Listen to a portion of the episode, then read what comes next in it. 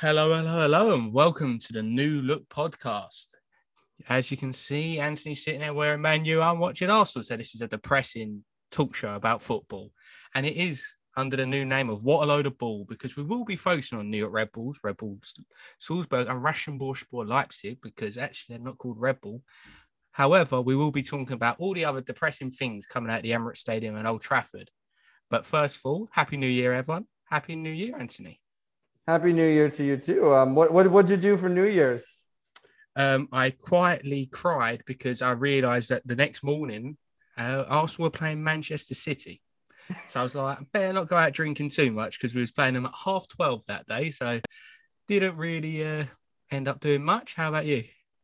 Um, I did really bad at home karaoke um, at, at half volume because I wanted to make sure I didn't wake up my son. And then um, I, I, I watched the ball drop and immediately fell asleep so that I could watch games the next day as well.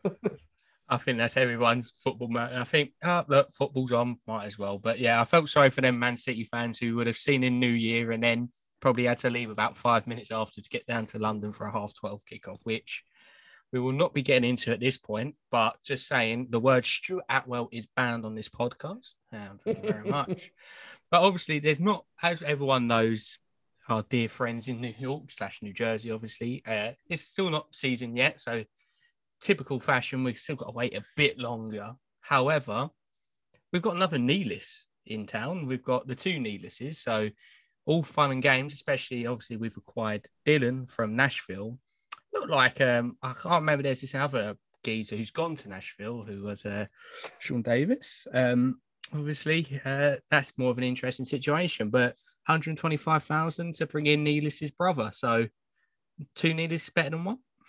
Yeah, not too bad. Look, the, the one thing I'll say about the Sean Davis captain situation is he had reached MLS free agency, um, which is something very new. It was only negotiated during this last uh, collective bargaining agreement for Major League Soccer. And, you know, he went out there, he put out his feelers, and um, he got a great response. According to him, the owners of Nashville flew him on a jet to Nashville. Um, if you've ever been in Nashville, it's a wonderful place, great food.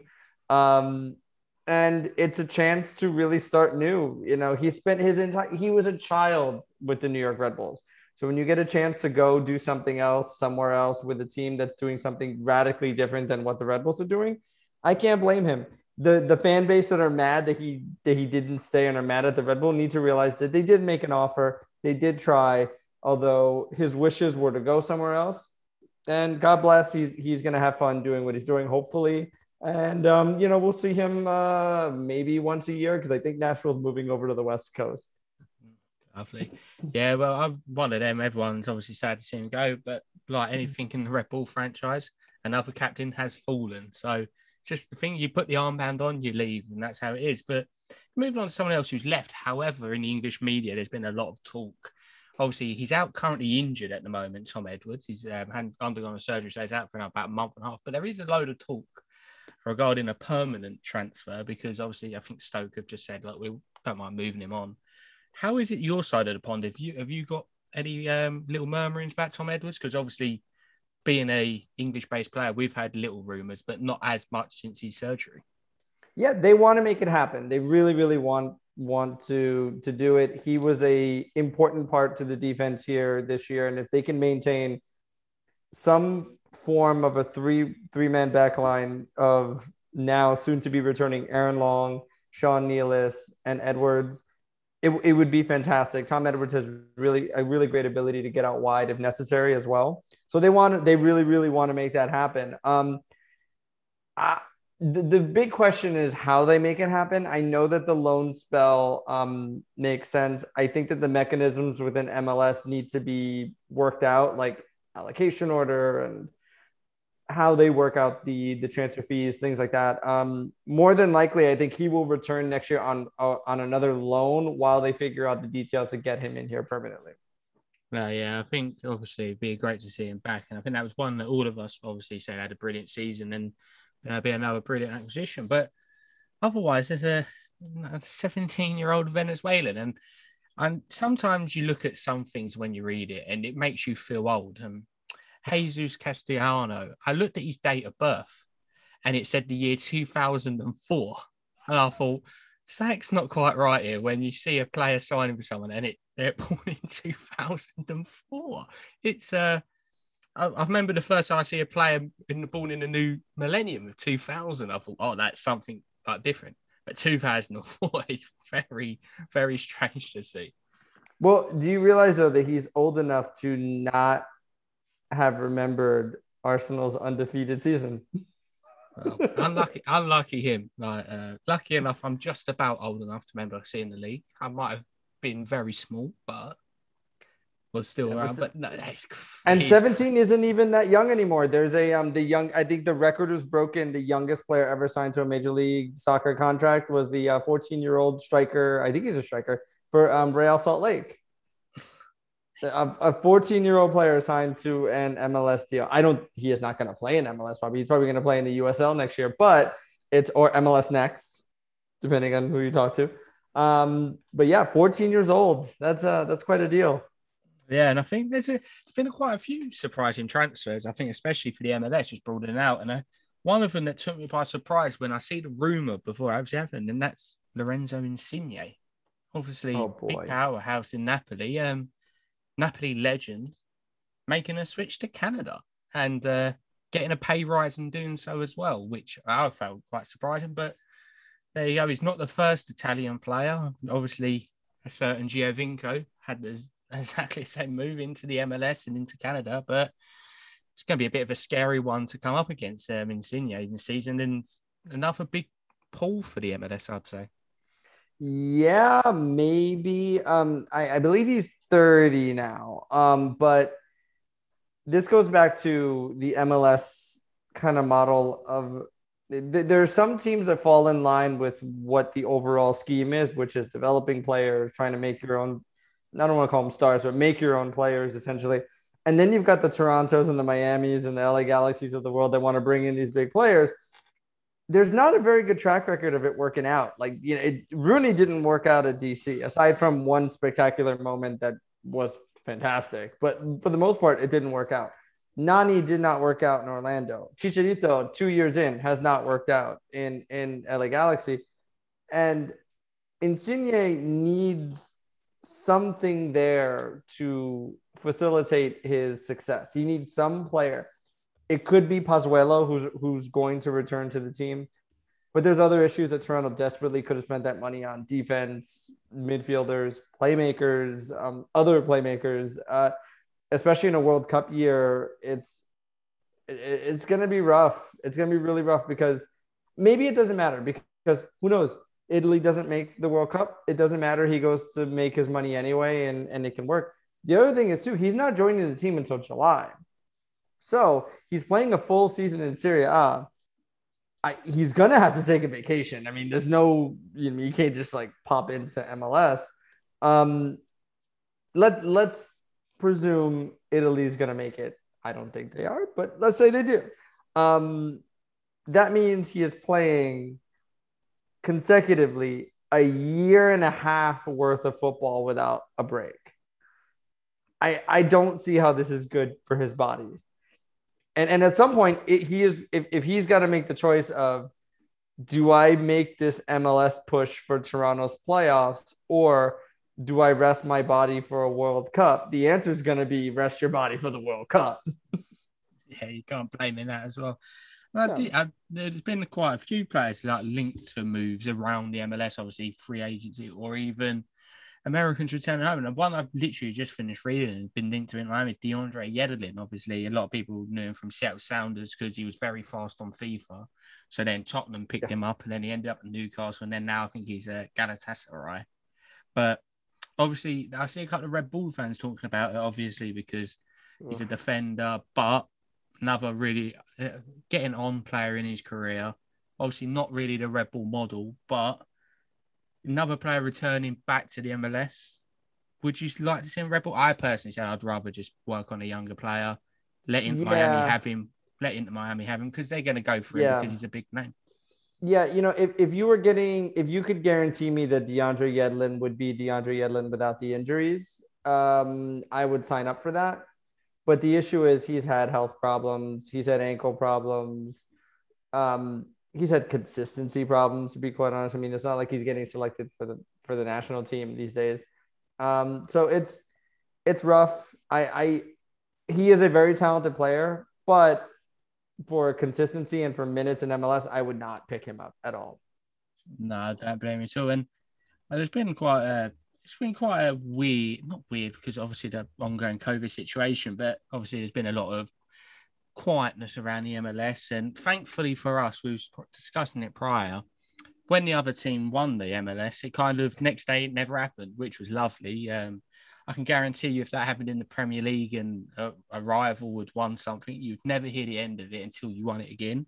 But that passed over very quickly, so that was all very good. So that was last year. We put that in the past, um, even though they will try and claim it every time we play them. But we actually there was actually a little scrimmage down in Florida with uh, NYCFC yesterday. Obviously, not full squads because of everything going on, but uh, NYCFC actually did win 3 1, and the uh, only Red Bull goal was by Zach Ryan. Nice homegrown player scoring a goal. Um, can't read anything into these scrimmages. Obviously, the Red Bull fans, as they love to do on Twitter, as soon as anything happens, they love having a moan. But scrimmages are scrimmages. It's a preseason game. Doesn't matter at all, does it? No, sometimes they don't even play 90 minute games. so it, it's um sometimes they play half field. I mean, it's it's no, but it's it's preseason. It, it, none, none of it really matters at this point. Um, I mean, NYCFC are just looking to they're they're in a rough spot because they're preparing for a CONCACAF Champions League game, um, which they'll be playing a home game in Los Angeles. And and for context, that would be like Arsenal playing a home game in Moscow. That's like the distance between the two. It's like three thousand miles almost. Um, but you know, whatever. CONCACAF Champions League doesn't matter. So you know, they're gonna any any team that. Uh, all right, I'm gonna be mean for a second. Some teams will claim that they care about the CONCACAF Champions League, but the truth is, I have never in the United States seen without it being Portland or Seattle or something like that. Like one of those teams that you like literally you could get 11 players off of off of the off of the street and play the Seattle Sounders and they'll sell out. Um, that they can't play their home games in their home stadiums because they can't sell enough tickets. No one cares about the CONCACAF Champions League. Yeah. I, I, was there for Chivas versus New York Red Bulls. It was not a full stadium, and that was Chivas, probably the second biggest club in North America next to Club America and it wasn't sold out because no one cares about that competition. Yeah, and I agree. It's one of those things at the end of the day, and preseason, preseason. So we do look forward to the start of the season. And uh, talking about the franchise and another team which had a lot of action happen. The manager has departed. a bit of form has picked up, and I know you're a big fan of uh, the Russian for Leipzig. Yeah, let's go long ball sport just I love saying that because obviously everyone, including Sky Sports, oh Red Bull Leipzig's not Red Bull Leipzig, even though it is Red Bull Leipzig. Long story. That's a, another title for another day. But four straight wins, and at the moment, actually into the quarterfinal of the Pokal Cup, with Bayern Munich and Dortmund have been knocked out of that as well. So good chance to actually win something. If they do not win this, it is a massive failure. This is it. This is it the I think the only other two teams, um, oh, I'm gonna look it up real quick, but like the um, there um, there there's no one to stand in their way. I know there's Union Berlin, um, who uh, all respect to them, they are fantastic and they they have moments where they they can beat anybody. Um, there's the the dark horse team that I really really if they beat Leipzig, I I really wouldn't care. Um, St. Pauli and, and anyone anyone who's ever grown up listening to a punk rock album will love St. Pauli. They're they're fantastic. If you don't know who they are, go look them up. They're fantastic. They're a team in Hamburg. Um, you, you look up the like Bochum is still in it. They're going to get relegated from the Bundesliga, and they're still in it. It's it and Freiburg. Freiburg is the only other really really big team. The rest of them are all second division teams. This is it you'll never have a better shot in, in, the in the history of Leipzig in the Bundesliga. They've made two um, DFB Pokal finals. One was against Bayern Munich. The second was last year against Borussia Dortmund. They have run up against the wall so many times, and the wall is gone right now. This is it. If there's ever been a year where they're gonna win their first major trophy, this is it, and this is the way they do it. No, I remember watching a few. I've had a few of the different Pokal Cup games on, and obviously I was what one of the games I did watch was the SC Köln versus uh, Hamburg game, which obviously Köln lost. So that was another Bundesliga team going out to a Bundesliga D team. So, like you say, it's a massive opportunity. Um, but obviously, they had a big opportunity in Europe and they got knocked out of the Champions League and went into Europa League. And they've not got an easy tie at all. I was just looking it up and they've got Real Sociedad, who are no no Muppets, so to speak. They're very good players there.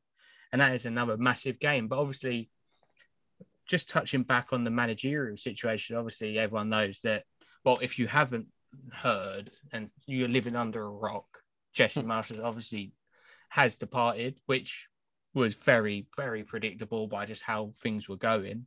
Um, obviously, have been replaced as new manager has come in.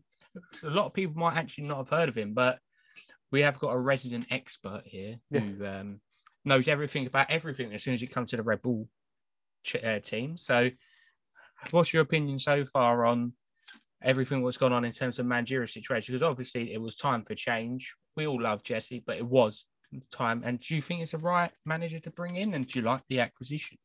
Yeah, I, I, was I was very surprised that he was available. Um, it, Domenico Tedesco is is the manager. He he's very young. I believe he's only 36 years old.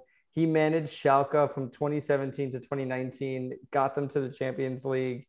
He managed, I think it was the Hoffenheim B team right before that. So I had heard of the name. It's kind of like Julian Nagelsmann. Like you kind of heard his name around a bunch. Um, super smart dude, um, Tedesco. Like I think he speaks like six languages. He's half Italian, half German, I believe. Um, it was interesting because I knew that he had left Schalke and took up another job. So when his name popped up, I was very much like, he he doesn't have another job somewhere else. And apparently he didn't. Apparently he left and was, um, I think it was a, for personal reasons uh, due to COVID. He just wanted to be closer to home. Um, so Leipzig kind of worked out perfectly in that case. It made me think why they didn't go to him first. uh, but you know, it's he's come in and what he's done is something that Jesse Marsch was unable to do, which is bridge the gap between what Red Bull wants to be, which is that high impact, high pressing team, and the possession based football that Julian Nagelsmann did. Mainly because Nagelsmann brought in players to play that possession based style, and they're still there. And Marsch was unable to get them to do what he wanted them to do and unable to adapt to what they wanted to do. Um, so what Tedesco's been able to do is find that happy medium. It's not perfect, specifically on the defensive side of the ball. I think that Simakan is a Marsch. Not that Marsch brought him in, but the idea was that he would work with Marsch, and he gets caught up field a lot. Uh, but other guys, Willi Orban, um, Angelino as well, had done a really good job of being able to distribute out of the back a lot better than they did under Jesse Marsch. So you see the possession parts. I can't even tell you what kind of formation they play. It's odd. It's it looks like a Christmas tree most of the time. But what you have up front is something that a lot of teams don't have. You have Chris Nkunku, who is probably going to be the next big star in world football. Um, you've got Andre Silva, who's very serviceable, and, then and then you've got other guys interchangeable. You've got Dani Olmo off the bench or starting. You've got Yussuf Poulsen, who's been very serviceable to this team since they were in the Bundesliga too.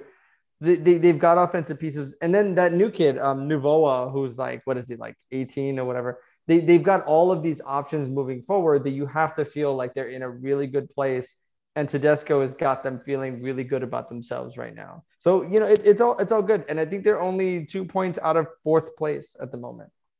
Oh yeah, they're currently sitting in sixth, which is obviously a much improvement. I think last time we actually spoke, I think they were sitting in twelfth, so a lot better. But I was thinking, oh, nice little run of form. Hopefully, it's a nice, easy game up next for Leipzig. Uh, no, it's uh, Bayern, Bayern Munich away.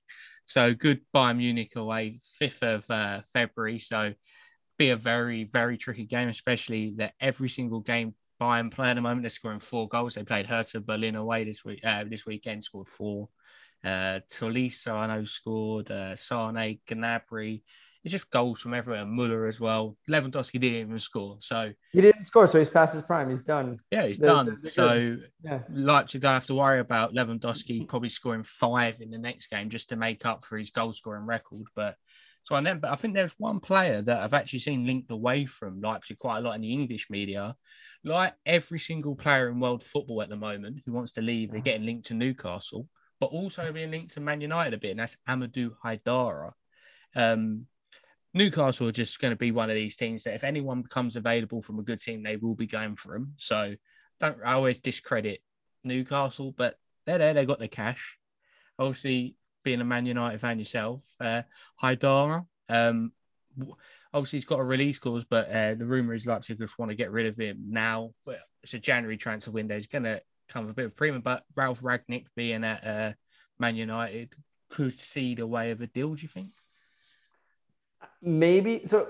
If Ralf Rangnick was the permanent manager, I would say yes. The problem is to get into the United talk is he's got a six month contract and then he's a consultant. He's not even a full time employee of Manchester United. So I, I don't know what kind of football they plan on playing, but I look at their midfield and I'm thinking to myself, Bruno Fernandes isn't going anywhere.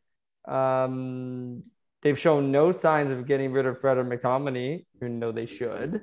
Um, and the the other, you're looking at the rest of midfield. You've got Donny Van de Beek, who poor guy. Um, and then and then you've got you've got Paul Pogba, which I'm thinking to myself, you bring in Amadou Haidara, where is he going to play? I know that he has an option of playing as a right winger. Oh, that's interesting. Mason Greenwood and Jadon Sancho play out there. Oh, you can move one of them over to the other side. Oh, who's on the other side? Marcus Rashford. I, I don't know how he fits into the team, especially when you look at the, United has one of the most bloated rosters in world football. There are players getting paid to eat shrimp cocktail right now that have not seen a minute of action. I can't remember the last time I saw Juan Mata take the field. I think he's getting about two million a year, something like that. Like it's just, I, I there's no this team should not be bringing in; they should be sending out. So I, I, I don't think it's a bad move for Haidara if the plan is Pogba is going to go to whatever team, Real Madrid or wherever he's going to go fine. Um, I hope that doesn't happen because I, I am one of the people that really does believe Paul Pogba is one of the best mid, one of the best distributing midfielders in the world. Um, but if if he's not going to go, if the plan is to keep Bruno Fernandes where he is, if the plan is to keep Donny Van de Beek, I, I I don't know why you bring in Amadou Haidara at this point. Um, but it's good for him. He gets paid, and you know he gets to play in England. Yeah, very much so. And just touching on Man United, uh, one player that is leaving Man United, Anthony Martial, and looks going heading up yeah. to Sevilla, or heading down to Sevilla. Um, it was the rumor at the beginning of the window that out of all the teams interested, and there were some big names interested, that his go-to team was Sevilla, and it looks like he's to moved, even though he actually did get on the pitch in the last game. So yeah. he actually managed to finally get on the pitch, and now he's leaving. But another one, like you say, you've got to you've got options there. Obviously, You obviously got Ronaldo, Cavani, who are taking up big wages, and there's not much space. You've got Greenwood who can play down the middle, Rashford can play down the middle. Um, so it's, one of them that you've got wealth of options. So, and Anthony Martial was just one of them that burst onto the scene. I remember right at the beginning when come from Monaco, to getting compared to Thierry Henry about six minutes into his debut. Um, just a weird situation that uh, unfolded there. Like very good player on his day, like quick, strong, just not really happened of late. And like you say, you've got to get rid of players. So not really a surprise that Anthony Martial is departing. It, it's crazy. I think he had a Ballon d'Or clause in his contract.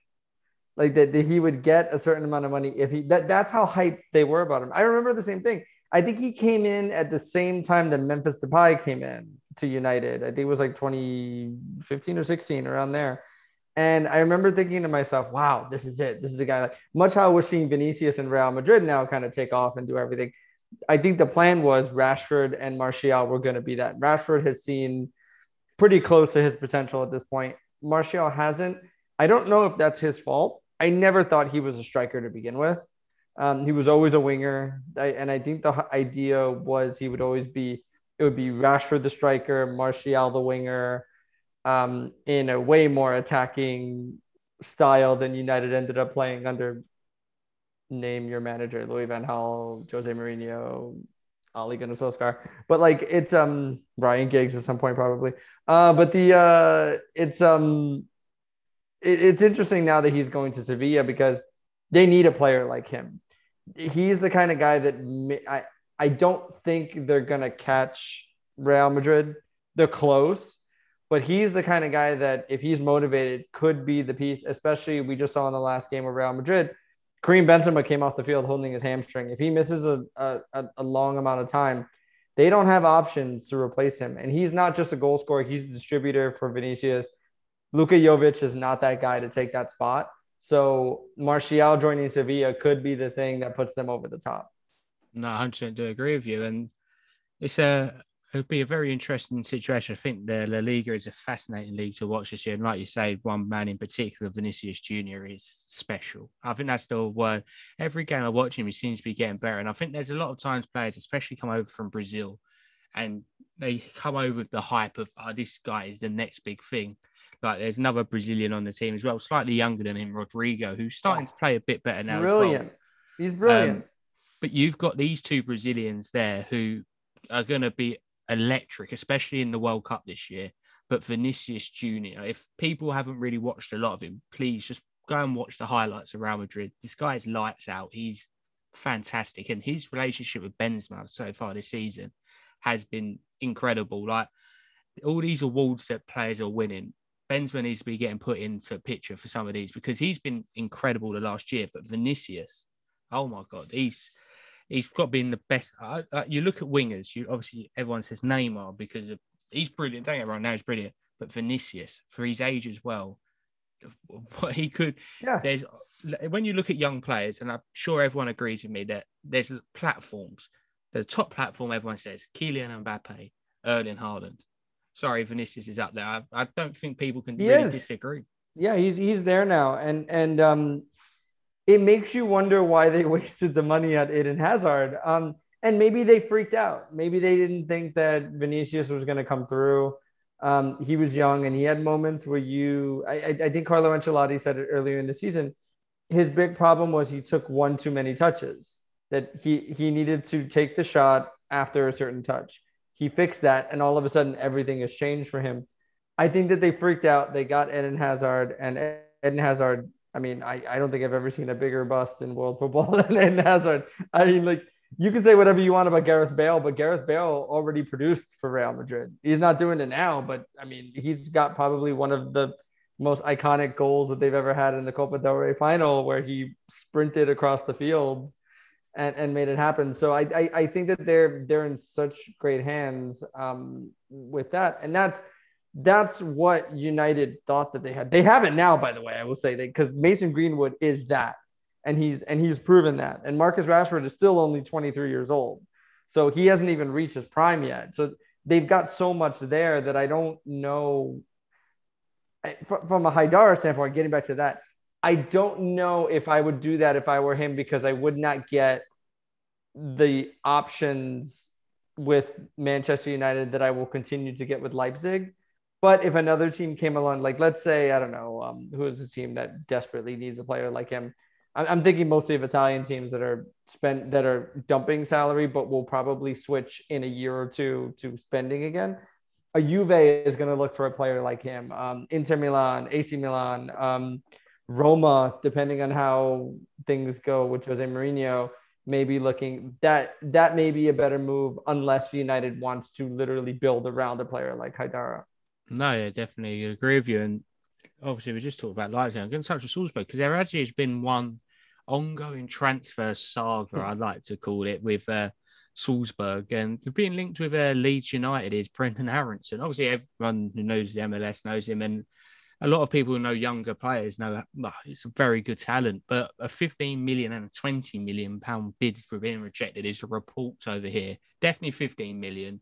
20 million's been a bit thrown out there of late, but obviously Salzburg have got Bayern Munich in the Champions League next round. So unlucky for them that they have got an absolute powerhouse next round, but hopefully, like you never know, especially this young team, but they've got some of these great young players. And obviously, before we move on to some of their other up and coming world class players, Aaronson is very, very good. Like I remember when obviously he was leaving, like he played against New York Red Bulls, and you could tell straight away there's a player there. He's going to be a very good player. But Leeds United could be a business if they can pull it off. But I think this could be a summer transfer. Do you? I think so too. Um, I would not go to Leeds if I were him because I think that that is a team. Well, I mean, if the money's right, if the money's right, you always go. But um, if I'm looking for where I want to go team wise, a team that's going to guarantee me Champions League placement, I wait, I hold out because Leeds might be in a relegation battle next year. Um, and I don't think Marcelo Bielsa will be managing that team next year around this time anyway. So um, he's incredibly talented in that he can play a playmaker position from different parts of the field. You can play him out on the wing and he cuts in tremendously well, which I think will play well in the Premier League. But I don't know if that plays well with Bielsa and, and what he's going to do. And if they're going to be in a relegation battle next year, do you really want to be in that position? Um, unless, of course, the money's great. And if the money's great, you know, eat popcorn while the team goes down. You know, like dip your popcorn in gold on the way down. You know, like God bless you. oh no, definitely. And I think, like I say, fantastic player. And I think it's one of them that people at players at Salzburg know they're a great team. They're only learning, they're only getting better. There's great youngsters there, and you're on the Champions League doorstep. You're playing Bayern Munich. You have a one, even half a good game against Bayern Munich. 30 more teams are going to be coming in for you. So I don't think it's going to be a case of he needs to move to get through. The player that we love talking about, certain Karim Adeyemi. Yeah. Just sensational player. Obviously, like Brendan Aaronson, I think it's going to be a summer transfer for him. And obviously, a certain striker who goes before him, uh, certain Erling Haaland, who made the move from Salzburg to Dortmund. I've got a feeling Karim Adeyemi could be um, Haaland's replacement at Dortmund. Where will Haaland go? That's a discussion we're going to have in a minute. But uh, Adeyemi to Dortmund seems to be there. That story has always been in the background. It's always been there or thereabouts. Obviously, German under 21 international who's going to be a German full cap international very soon, but could easily it will suit the Dortmund style of football. Don't get me wrong. Uh, I've obviously been linked with Bayern Munich like every single player is, yeah. but Dortmund could be a very good fit for Karim Adeyemi at his stage, like Haaland, go there to develop and then go on to the next team from there. Yeah, I mean, he could go there and stay there if he wants. Like again, you like you said, German international. When when you're a German player and you hit that, you either you can move on, you can move on to Bayern Munich, but that is such a great stage and it's built for him. Haaland is leaving. There's there's no no way around that. They're gonna need another striker. They have no one else. So bringing in Adeyemi makes absolute sense. Salzburg can make a killing off of him, and he could just eat up goals off of guys like Gio Reyna um, and and and you know, Jude Bellingham and ev- everything that comes out of that team. It, it, it's a no-brainer to me. I think he moves to Dortmund at, in the summer when Haaland leaves. Yeah, and I think there's another actual. Well, it seems like I'm always talking about strikers with Salzburg, yeah. and there is another absolute wonder kid who's there, Slovenian Benjamin Sesko. And I've heard some disturbing reports that he's been linked with Tottenham uh, which obviously for me is not a good thing because he's a very good talent. Another one off the another one at Salzburg. They keep finding these players, which fair play to them because these are all very very good players. Um, but another player being linked with a Premier League move, and it's another one in the succession of Salzburg players who are just fantastic players, and it's not the only ones there. There's other players there not really been getting the credit. So I thought Noah Okafor would have a bit more like more noise around him, especially. Yeah. I thought a few Premier League teams would be murmuring around it. I would even thought maybe a West Ham or someone like that. But obviously, it's a case of January's more of a you have to do it if someone comes in and buys your player, then you got to go and buy someone else. So the summer window yet again. But touching on both them players, Okafor and Sesko, both brilliant talents and touted for Premier League success. But surely you wouldn't leave before this big Bayern Munich game. You might as well hang it out and see what the summer comes. Again, just like Karim Adeyemi and Aaronson. Yeah, Sesko, I, I, I don't leave if I'm him. Um, not for that Tottenham deal. we he has no idea what that team is going to be like. We don't know if Conte is going to blow a gasket and decide to leave. Um, the Harry Kane situation is is insane. Um, I, there's no guarantee if you're an 18 year old kid, you're coming to the Premier League. You have no guarantees you're going to see any time at all. This is not a league that plays their kids. So if I'm him, Bundesliga opens up. Sure. Um, the right La Liga team in mid-table. Sure. Premier League. Uh, I mean, he's good. He shows signs of being great but he won't do that if uh, he's sitting on a bench on any Premier League team. And I would not make that move if that's the case. Noah Okafor is a different story. I think that I think he's proven enough to be a starter. He's a bit older. I think he's 21 now. Um, he's proven enough to be a starter. He can be a starter on a number of Premier League teams. And if you're and if you're guaranteed to be a starter, I think you take that you take that money and go. No, definitely. I think it's it's a credit to we we don't have to blow that horn because Salzburg are great at buying the right players. Um, there was one actual transfer, a loan out, so just loan out of Salzburg that I just wanted to touch on, and that was uh, Youba Diarra has actually moved to the seventh place team in Austria. So hopefully he gets some good football under him from a Red Bull, uh, New York Red Bulls perspective that didn't get the time he wants. So hopefully he does get the playing time, but hopefully he doesn't get injured walking into the locker room.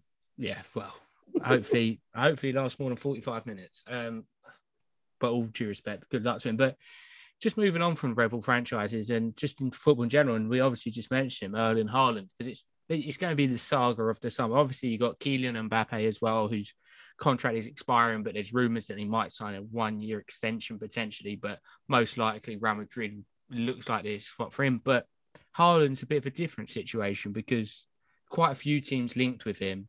Obviously, he's leaving Dortmund. We all know that he's leaving Dortmund. Uh, but where does he go? Up uh, does he stay? Like obviously, there's always going to be that link. Will he go to Bayern? Because well, what do we know about Dortmund strikers and going Bayern Munich? Um, but then Real Madrid, Barcelona, all these teams could. If a Haaland comes available, you take him. But then Man City have also been linked with him. Then as it comes to a question of if he's offered like Liverpool, Chelsea, it's Man United. So it's one of these big teams that's got to pick him up, and it's going to be obviously because of his certain agent. It's going to go down to money, but yeah, I, I have just got this feeling that you're going to end up. I would I would personally love to see Mbappe, one of Mbappe and Haaland at Real Madrid, and the other one at Barcelona, and then there's a fresh old El Clasico. You've got Haaland versus Mbappe.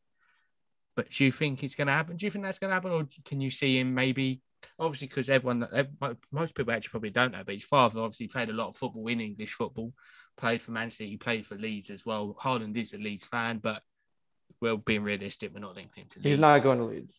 Sadly, not. That would be very interesting. But does he come to the English game, or do you think? I think he's going to stay in mainland, mainland Europe personally. But what do you think? I mean, he's suited. Like his playing style matches the English playing style so well. Like I, I, I don't think that he would have any issues adjusting. Um, if, if you're asking what teams, uh, I, I, I think that if I, I don't think Man City is the right fit.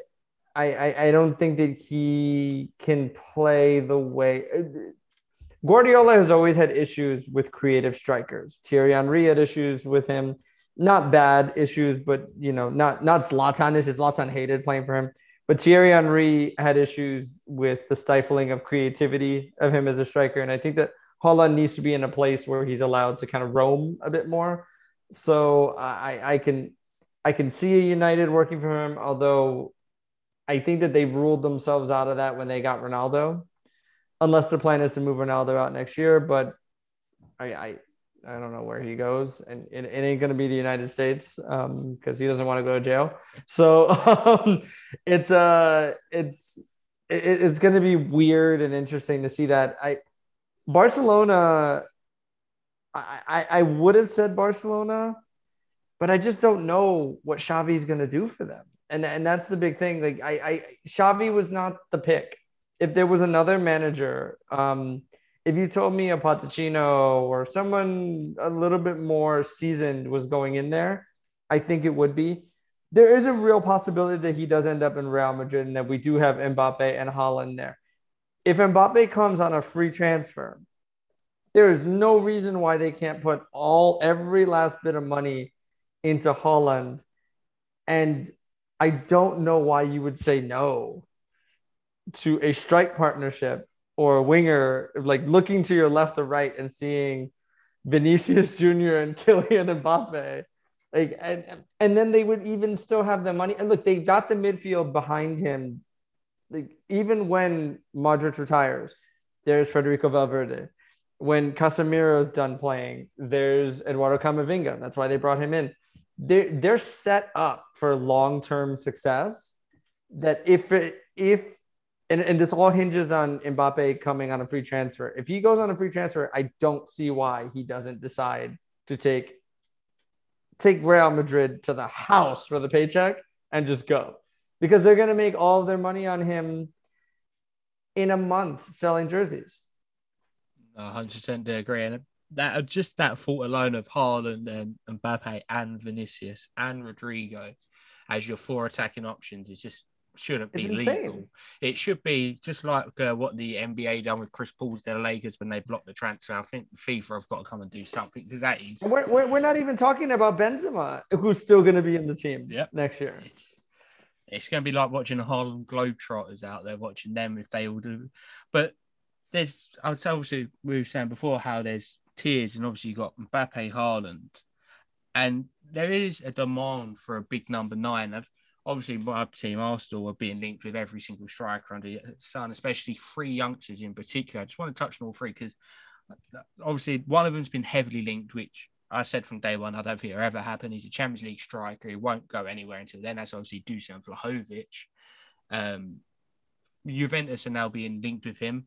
Um, potential, I don't know, how, an Italian transfer is an Italian transfer. It'll probably be a three year loan deal with five years after that paying whatever. But obviously, they're actually linked with uh, Dejan Kulusevski as well, going the other way, which could be an interesting move for Fiorentina. And Vlahovic could suit perfectly for Juventus. And I think it would be a better fit than Arsenal because Champions League football, that's Vlahovic should be playing there. He's had one of the best goal scoring records. I think he had 35 league games in the calendar year 2021 and scored 33 goals and had seven assists, which is ridiculously good record. Um, I, I, I just think, and this is put my biased aspect aside, because obviously I'd love to see Vlahovic, but it's just um, unrealistic in my eyes. I just can't see him leaving Italy at the moment. And if it did, it would have to be for a Champions League side, which him and his agent have rumored to have said the whole time. Yeah, I, I, I agree with that. I do see him leaving Fiorentina. I don't see, I don't necessarily. Arsenal's not a bad landing spot because you know you're going to get the minutes. they they are going to be in need of a striker. Lacazette, I believe, is coming out of contract at the end of this year. Aubameyang is I don't know somewhere trying to drive a Ferrari into a river. Um, it's they, they need somebody like that, so he can look at that as an opportunity and say, "Hey, this is this could be my team." And it's and it's a pretty young team at the moment that's made a lot of very smart transfers. Um, they're not panning out yet, but I don't think that the plan was that they were going to pan out just yet. I think it was kind of, this is a two, three year down the line kind of thing. As long as they stay the course and don't hire, like, I don't know, Jose Mourinho or something. Um, can you imagine that Jose Mourinho at Arsenal? That'd be great. I want that now. Anyway, um, but no, I, I, I would take that if I were him. Um, knowing that you have a chance to carry a a legendary club, one one of the biggest clubs in the world. And I know that some, you know, I joke about it, and a lot of other people joke like, "Ha ha ha, Arsenal's not big anymore." But the truth is, Arsenal is will always be a big club. So they're kind of like the New York Knicks in the sense that it doesn't matter how bad they are, they will always be big. So you have the ability to carry them back to glory, and that and that plus the fact that they're gonna dish out money for you um, why would you not take that gig? I would I would totally take that gig. Uh, I think I'm I'm going to just pass your details on to Arsenal because we haven't been getting a move on. But like you say, fantastic player, and it's a brilliant opportunity. And there's today there's been another emergence of a very, very good young striker who's been linked with potential moves away, but he's got a 75 million pound release clause, which Oof. is Alexander Isak from Real Sociedad, who obviously Leipzig are playing in Europa League. Fantastic player, uh, strong, tall, quick as well, very gifted on his feet. Been linked, but 75 million is a lot of money. But the one person, a few, obviously, a few of my mates will know that I've been talking about a certain North American striker for about four years now who was playing in Belgium. Now he's playing for the French champions, which is Jonathan David. Okay, it's a, a lot different move. He's a lot more raw compared to Dusan Vlahovic or Alexander Isak. Um, doing very well in France. He's probably the only good thing about Lille this season. Him and Renato Sanches, they're going to be leaving Lille soon. Probably not in January because of the Champions League commitments. But obviously, a North American, another North American player, obviously not from America but from Canada, making the headlines in Europe. And I don't know how you feel about Jonathan David, especially, but it's even though it's Canada, it's nice to see a breakout, another breakout. So obviously, Alphonso Davies for Canada has already been a massive hit for Bayern, but another breakout North American, which is great to see because in the past you've had these players here and there, but he's got to be another one who's looking for another big move in the summer. Yeah. Um, if I'm him, yes. If I'm Arsenal, I don't really know. I don't know. If, I, I, I don't think that doing it in Liga Un, unless you're blowing them out of the water, is um a good enough litmus test of whether or not you can be good in the Premier League. Um, Jonathan David, who by the way was born in Brooklyn, New York, but um, he obviously plays for Canada. Um, but he's good. He's very good.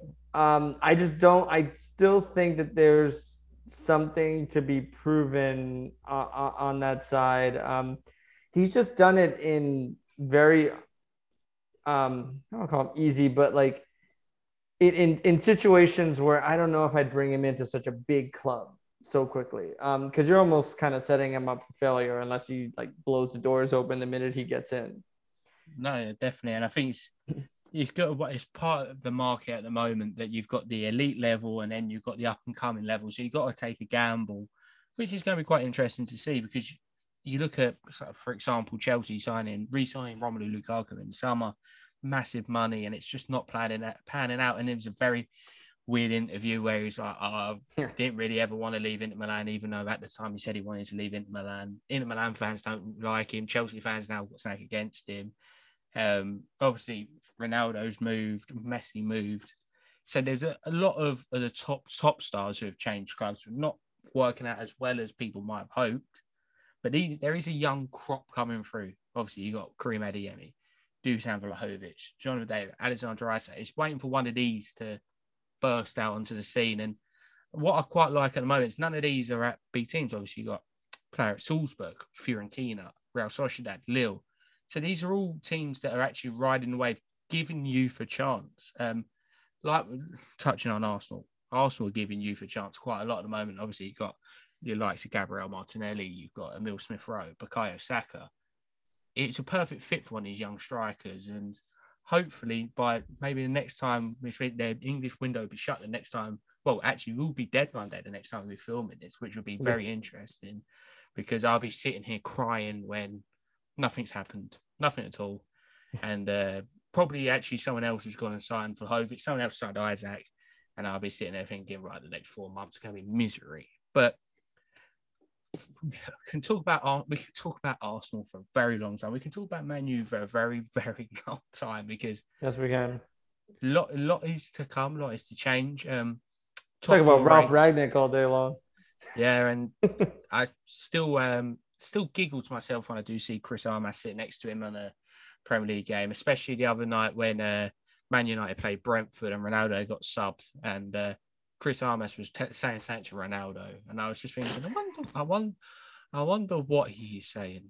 Like, I wonder what since like fascinating information he's just told Cristiano Ronaldo, but he's done very well to land himself at Man United, Chris Armas. So fair play. Um, some of us, some of us know how to fall up the staircase. Yeah, yeah. But I still, it still is, uh, still gives me a giggle every now and then. Um, seeing him sitting next to Ronaldo, Bruno, Rashford, Maguire. But I'm not gonna not get into that, especially in a World Cup year, uh, 80 million pound wonder defender. But uh, I think just touching on that, and obviously 2022 is a World Cup year. Sadly, it's not a summer World Cup. Um, we're all used to lovely weather, June, July, watching watching it, depending obviously what time of the day, depending where you're from. But cold World Cup for us. Well, it's going to be a lot colder for you and oh yes, it will for me in London. But obviously, we could go into the ethics and politics of uh, a bribery World Cup for. They're all bribery World Cups. Oh, yes. If it's not paid with watches, it's paid with money. If it's not paid with money, it's paid with investments. But Qatar have got it. They're building a fantastic array of stadiums. They look amazing. Luis Robles has been to near enough all of them already, which yeah.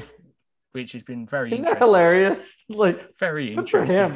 like, what a great what a, like I, I, like I don't think that there's ever like I heard that and I thought to myself I was like man like good for him like what a great job he ended up with.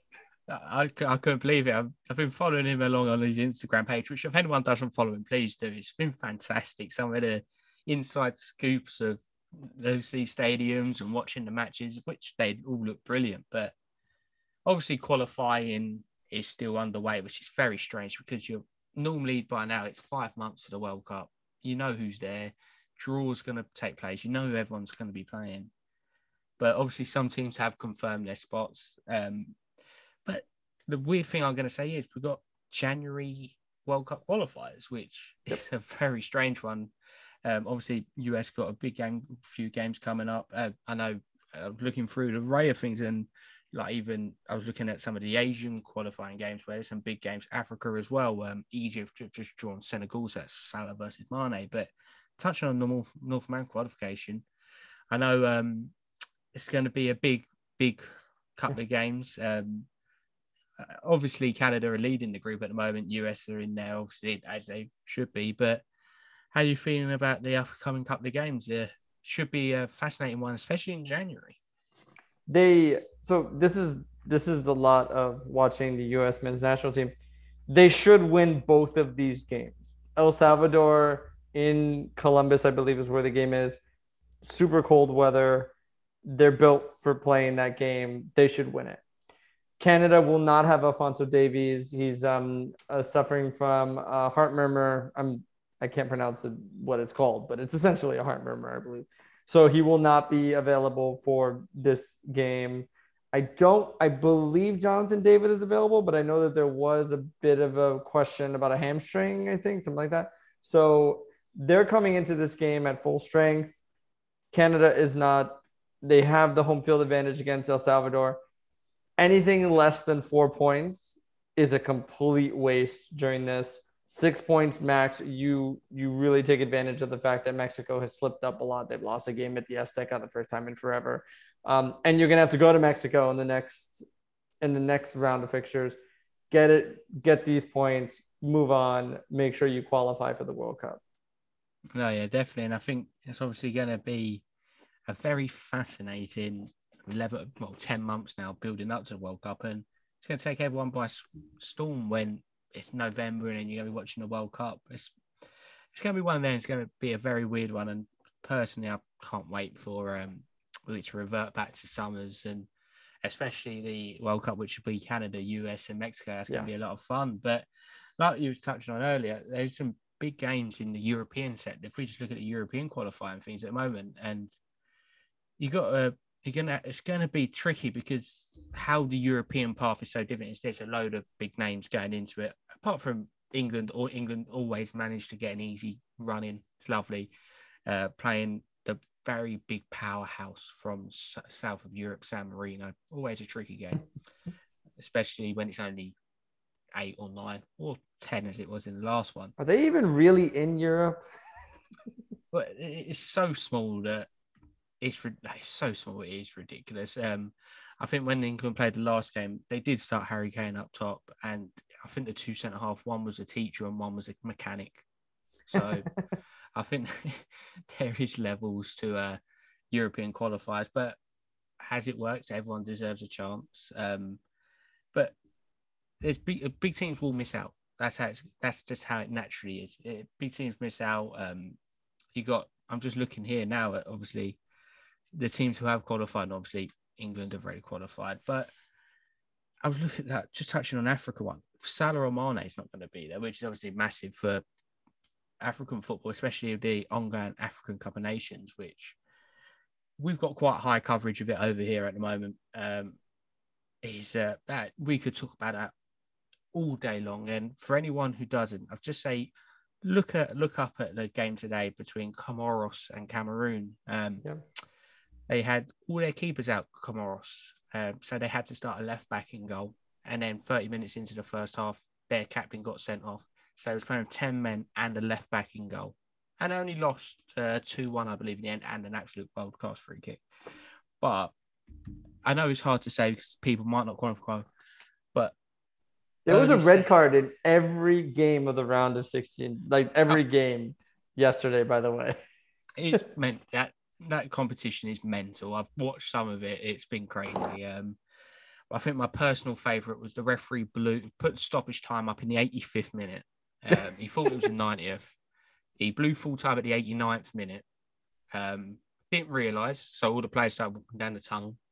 Had to call them all back out and then blew again early before the 90th minute, and then had to restart again. So third time lucky. All the time that uh, I can't remember which country it was, but they started playing the national anthem, which wasn't theirs. So the players started looking around and was like, well, "What's going on here?" Played it again, wrong national anthem, and then I was told, believe it or not, sorry, we can't find your national anthem. You're gonna have to sing it without no music. Which uh, which I was thinking it could that very lucky that the players were so understanding because there's some situations where that could really set off something. Imagine if you, Russia was lining up and they start playing the Ukraine national anthem, or even imagine England, we've got England with all the fans there, and they start playing the French national anthem or something. It could it could seriously kick off, but that's been a load of fun. But just looking, obviously, looking into the World Cup from now, obviously, uh, some big players won't be there. Erling Haaland, for example, Norway haven't qualified, but I've just got a feeling. You look at obviously the Euros have just been Italy, England made its final. There's a certain team that have won the competition on five occasions, and they've got, I think, the perfect blend between youth and experience, and that's Brazil. Obviously, hmm. qualification still ongoing in South America, but I think they've got to be my early favourites. I I don't claim to be big headed in a lot of things, but World Cups I do tend to get spot on most of the time. I, sometimes it's not hard. Most people guessed France. A lot of people guessed Germany to win it in Brazil. But are you looking forward to the World Cup? I know it's different. It's not a summer World Cup, but World Cup's a World Cup. It's festival of football. It should be every four years. Obviously, it's four and a half years since the last one, yeah. but it, should, it still should be a great watch, shouldn't it?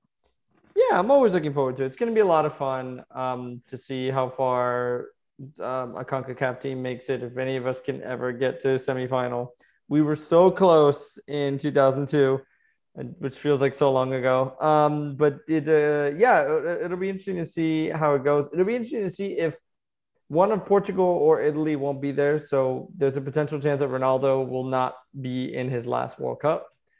Um, although I have this like pro wrestling suspicion that he'll like I don't know somehow come out and like with a Brazilian passport and, and like play for them. Um, but it'll uh, it'll be interesting to see. Hopefully, hopefully the games are good. Hopefully, hopefully the stadiums pan out well. I I've heard about how they it will still be very hot, but the stadiums are very temperature controlled. So I'm glad that we're not going to have a situation where the elements should play as much of a factor, but we'll see how it goes um, w- with that respect. And I hope that it stays at the current number of teams. I hope we don't have that gigantic expanded tournament um, for uh, 2026. Um, but we'll, we'll see. Money talks in this situation. Oh, yeah, I think um, there's a four letter word before the World Cup and it's FIFA and money talks with FIFA, but it's, it's an ongoing, like, it'd be very good to see another part of the world getting it. Obviously, that's their main thing. I, I was hoping one day England will receive. Obviously, haven't had it. Haven't had a World Cup since '66. Haven't had the Euro since '90. Oh, that's a great one off the top of my head. '96, I believe. Off the top of my head. I don't think we've had a major competition, which doesn't help when you have the Euros final and about 500 people smash through the doors and get into the final. And looks like now we've lost our bidding rights for the 2030. Great, well done, thanks everyone. Um, and Luke Shaw scored a goal. I, it was the I, I I blame him. Yeah, it was. If if we just lost that one 0 it would have so much disappointment. Um, just looking back on it, but yeah, again, who knows with the World Cup? Got young players coming through with England.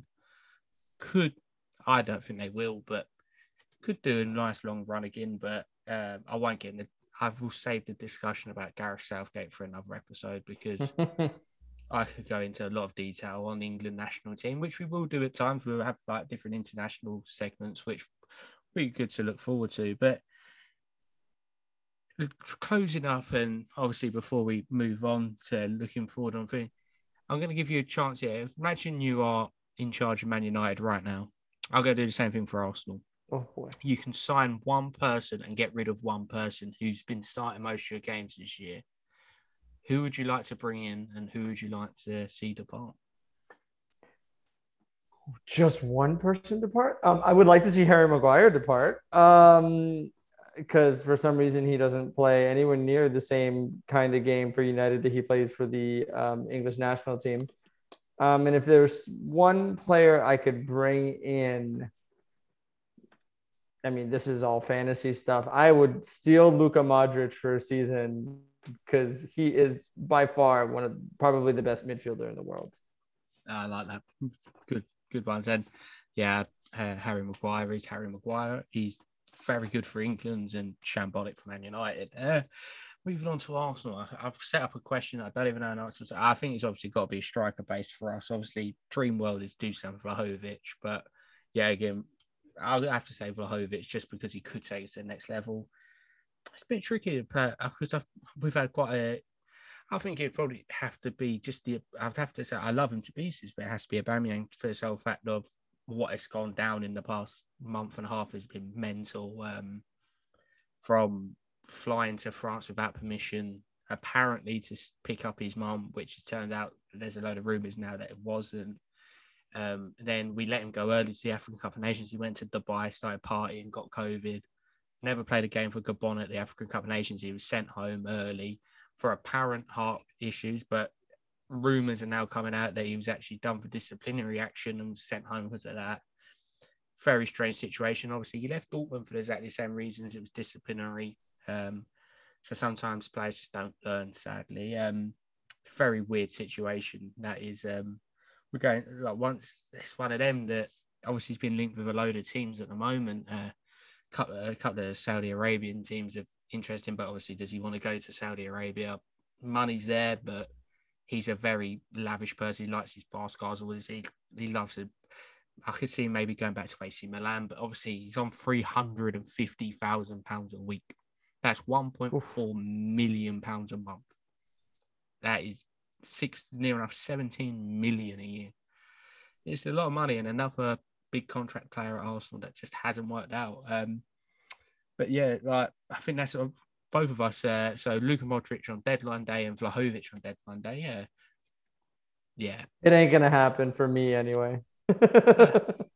yeah, I was gonna say, even though there's some very optimistic Arsenal fans, I still got to see it happening in my one. But obviously, we've touched on a few other bits just so far. Um, what we're looking for, what we are looking for for the rest of the season, because obviously we'll be bringing these podcasts every week, again. it's going to be great because it's just not just specific on MLS. It's going to be Bundesliga, Italian league, French league, Spanish league, Portuguese league, English league, wherever there's anything to talk about, we will be talking about it. Especially, I think it's just great to have a good old talk, have people, different people on who support different teams, MLS based, English based.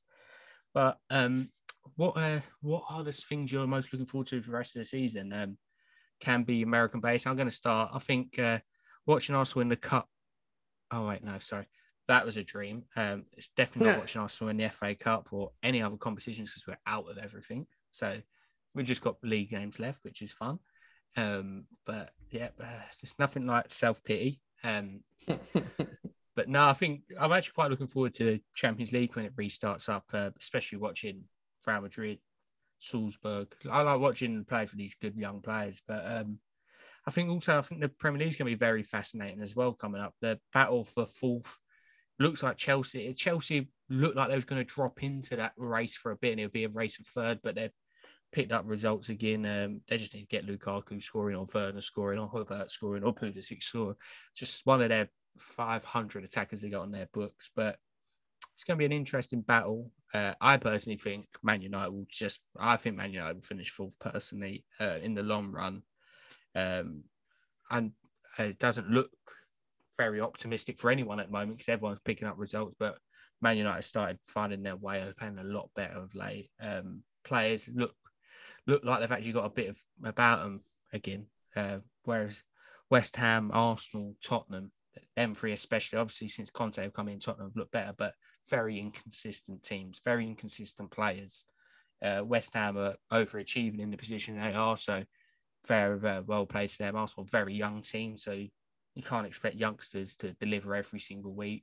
Tottenham, very hit and miss. Some players, I think, similar to Arsenal, but rather than youngsters, it's more experienced players. Don't know what you're going to get from them. So I think Man United will win the race for fourth. Uh, I would say sadly, but I'm an optimistic. I'm an optimistic Arsenal fan, but I'm not crazy, and I would take any European football. So even if we manage to, I don't even like saying it, the Conference League, but Europe's Europe. So, but what um, what are you looking? I suppose the top four races going to be uh, up there for you, especially loving life watching Man United at the moment. Um, yeah. Oh, I don't know if loving life is the right term for it. Maybe uh, breathing huge sighs of relief when you hold your breath for 90 minutes before Marcus Rashford scores a goal. Um, it's it, it is that top four race, but really aside from that, it's the cup games. It's Leipzig in in the Pokal. It's United in the Champions League. It's Real Madrid in the Champions League. It's that it's um seeing if Sevilla can catch Real Madrid. I don't think they can, but they're not going away. Um, so it'll be really interesting to see how that all pans out. I think the Premier League and and the Bundesliga are kind of done in when it comes to the title race. I think you're gonna get you're gonna get City and um, Bayern Munich up top, and also um, what what's gonna happen between um, Inter Milan and AC Milan? That's back. It's I know that it's not as sexy as it was in years past because really both teams are like they've been stripped away in large parts, and you're you're watching this Zlatan show, and you know that Franck Kessie is going to leave, and and as good of players as, as are there, it, it's temporary. But enjoy it while it lasts, and you're getting Inter and AC Milan once again, like the '90s, back up top. No, yeah, definitely do agree. And I think it's something that's gone a bit under the radar this year, Italian football, especially because not that I was going to say that the demise of Juventus, but obviously not doing as well as they am, but Inter Milan did win it last year, and AC Milan. It's great to see him back contending again because, like any of the big teams, it's never good to see him struggling so much. And uh, I've got to admit, I've watched more Italian football this year than I have done in the past, and some very good players out there. So if people not, uh, I, before I put things, uh, Chiesa, it's a big shame that he's obviously done his uh, ligament because he's a great player to watch. Fantastic at the Euros, fantastic for Juve. Um, but another sadly another young player, especially in Italy. There's been a load of late cruciate ligament tears. I remember Nicolo Zaniolo for Roma when he had his couple of ACL, a brilliant player. He looked obviously he's come back now, he's playing quite well again. But Italian league is fascinating. Very good players out there. Uh, a lot of players they pick up from your lower European leagues who go out there to play really well. Um, and another one I've quite like watching at the moment is the actual Eredivisie race because Ajax are doing very well of not conceding and scoring tons, but not actually leading the league, which is fantastic to see. And David Neres, Antony, Ryan Gravenberch, especially playing so well out there. Uh, Brian Brobbey as well, playing very well, which is another great one to watch. Just seeing the young players of Ajax yet again producing world class talent and potentially another one who could be on our radar for a summer transfer, Ryan Gravenberch, who's a fantastic player. Um, and even you're looking at leagues now like uh, Portugal, uh, for example, very great league to watch, good players out there as well. And they've even delved into a bit of Belgian football of late. So there's a lot, lots to lots to watch, and a load of Americans to keep an eye on in a, a Belgian league. For some reason, seems like a American hotspot. So we'll be keeping keeping an eye on that. But the only one we don't really ever mention is France because well, it looks like that's It's just one of them. We had the once in a blue moon delight of Lille winning it last year, and it looks like this year it's going to be same old, same old. So, but no, it's going to be a very good 2022 of football. Um, obviously, building all the way up to the biggest glory of all football, uh, the World Cup. But before then, we've got every other competition, especially Europe, which is going to be fantastic. And even in the low point of summer for European football, we'll have the MLS to talk about. And by then, all the transfer goes on of the summer, which is going to be interesting. The Kylian Mbappe and Haaland show, which would probably be renamed of every single football podcast, TV show, and everything in between, because it's going to be all about them in the summer. But we look forward to uh, bringing you a lot more content this year, especially football based, because there's a lot more to talk about and broadening the horizon. We can get more people in. So we're hoping to appeal to more people, but also get more people on to have some great discussions. And won't always be about what you think it'll be about. Sometimes we have different themed episodes of different countries, different players. So uh, we look forward to bringing it. I know Anthony's a very much like-minded person who watches a load of football. So we're going to try and give you all the best opinions and breakdowns of football games in between. Absolutely. Uh, excited to talk about more than just the Red Bull family, although we'll be watching a lot of that uh, in the next few months. Oh, yeah, that was always be our focus. But like we say, we're going to be keeping our eyes on all European football, everything that's going to happen, not even just major division, we're talking about especially English football as well. Keep an eye on all the four divisions, what's going on at Derby, for example, and a lot of other crazy situations in English football, like Oldham Athletic, and a load of other bits, which uh, will be a very good breakdown in the future. But that has concluded the first episode of 2022. Uh, it's still weird to say 2022, but it is. Um, when we'll be filming this episode next week, it will be the English deadline day and Europe, most European deadline. So hopefully we'll have quite a few transfers to talk about, which would be very interesting. So when uh, Erling Haaland, Kylian Mbappe, and Vlahovic are signed for Arsenal, I'm going to be in a very good mood. And then I'm going to turn off Football Manager, and then I'm going to be talking on here about us signing no one and left with Eddie Nketiah, Lacazette, and uh, upset Aubameyang. But thank you very much for joining us once again. We look forward to welcoming you back next week, and uh, it's been an absolute pleasure for me and Anthony. Hope you all stay well, and see you on the next one. Bye bye.